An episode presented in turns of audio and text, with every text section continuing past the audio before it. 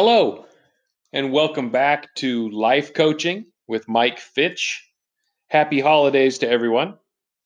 Today, I wanted to talk about expectations versus rules. Something hit me recently uh, around my kid's first day of school. And after 21 years of education, I did a little reflecting on how I did things as a teacher. This, combined with a friend asking me what kind of parent I was a few days ago, brought up these thoughts. I am not, nor was I, a rule guy.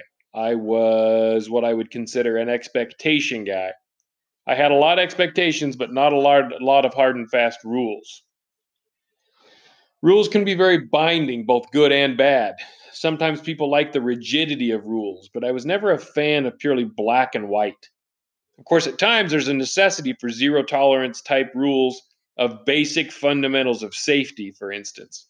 But it seems at times that rules can be an easy out for those in charge, where they can fall back on, nope, that is the rule, eliminating communication and the need for understanding or empathy, and potentially individual responsibility. Now, I'm not talking about being soft, being a pushover. It's about assessing every situation independently. That puts the onus on you as the leader to make decisions based on all the facts. This is hard. This means you do not just get to fall back on a hard and fast rule and make the exchange simple, impersonal, and quick. I'm not saying that having rules and enforcing them is easy, nor that they are not necessary. I think they are relied on too heavily at times. It takes the responsibility off the person in charge. Like, I wish there was some way I could help you or something that I could do, but that's the rule.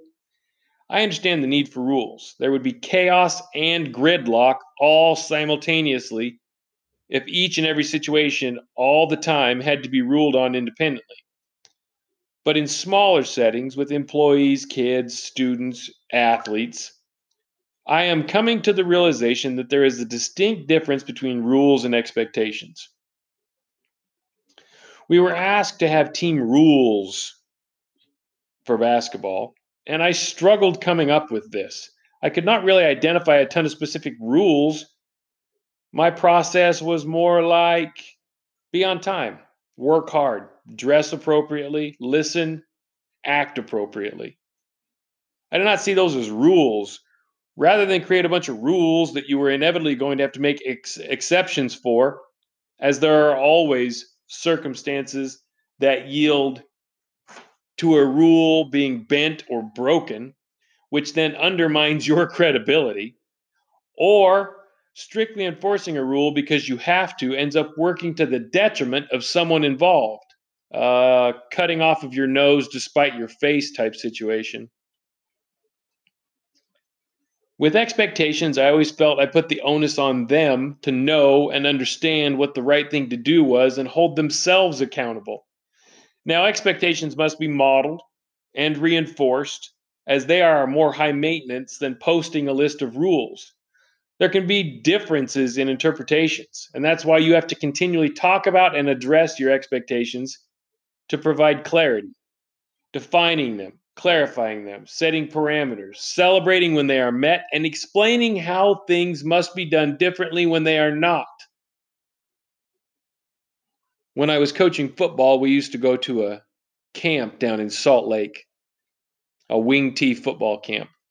And there was a coach there from Ohio Wesleyan, and I cannot remember his name, but he always amazed me. Football coaches are usually pretty loud, pretty brash. It's a lot about rah rah, in your face, you know, who's tougher type stuff. And this guy never raised his voice. He never yelled and screamed. We got to rotate around and work with different coaches. And whenever we got with him, I was always literally amazed. He would literally just talk. Very soft spoken guy, and he would just talk to players. And I could see him being a guy that wouldn't have a lot of hard and fast rules he would simply have expectations of this is how things are going to be done and we're going to talk through it it's going to make sense to you and this is what you're going to do and so that that is my correlation there. I was always amazed with him as a coach. He was so um, contrary, I guess, to the stereotypical image of a football coach. I was always very impressed. Expectations really have a lot to do with allowing people the freedom to make their own choices and find their own way rather than having their hand held by a bunch of rules that they constantly refer to to see what they're supposed to do next, like a checklist for life. Okay, got that done. Now I can move on to the next item on my list, and this clearly defined path will lead me to success. Free will is very important. You don't want to stifle people, you don't want to inhibit them in an attempt to lead them. People have to be allowed to make mistakes. They have to be allowed to think for themselves and not have decisions made for them if we want them to achieve a high level, they need to own it.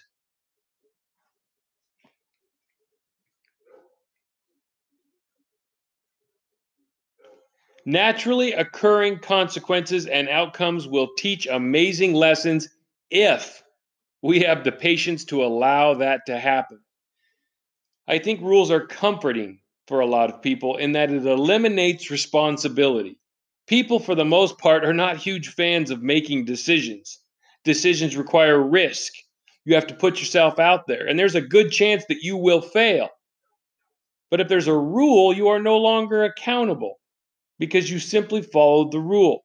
People want to be led, they want to be told what to do. It is simply easier. Otherwise, you have to take more ownership and responsibility. In my career, it was beyond commonplace that I would hear people, particularly students, say, just tell me what to do. Just tell me where the answer is. Rules are a safety blanket.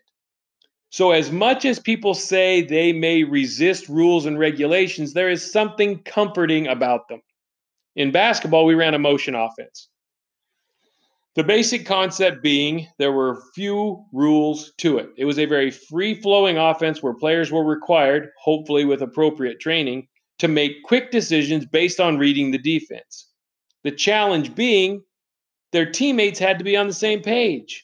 They had to be seeing the same thing and processing it the same way at the same time, or it would not work efficiently.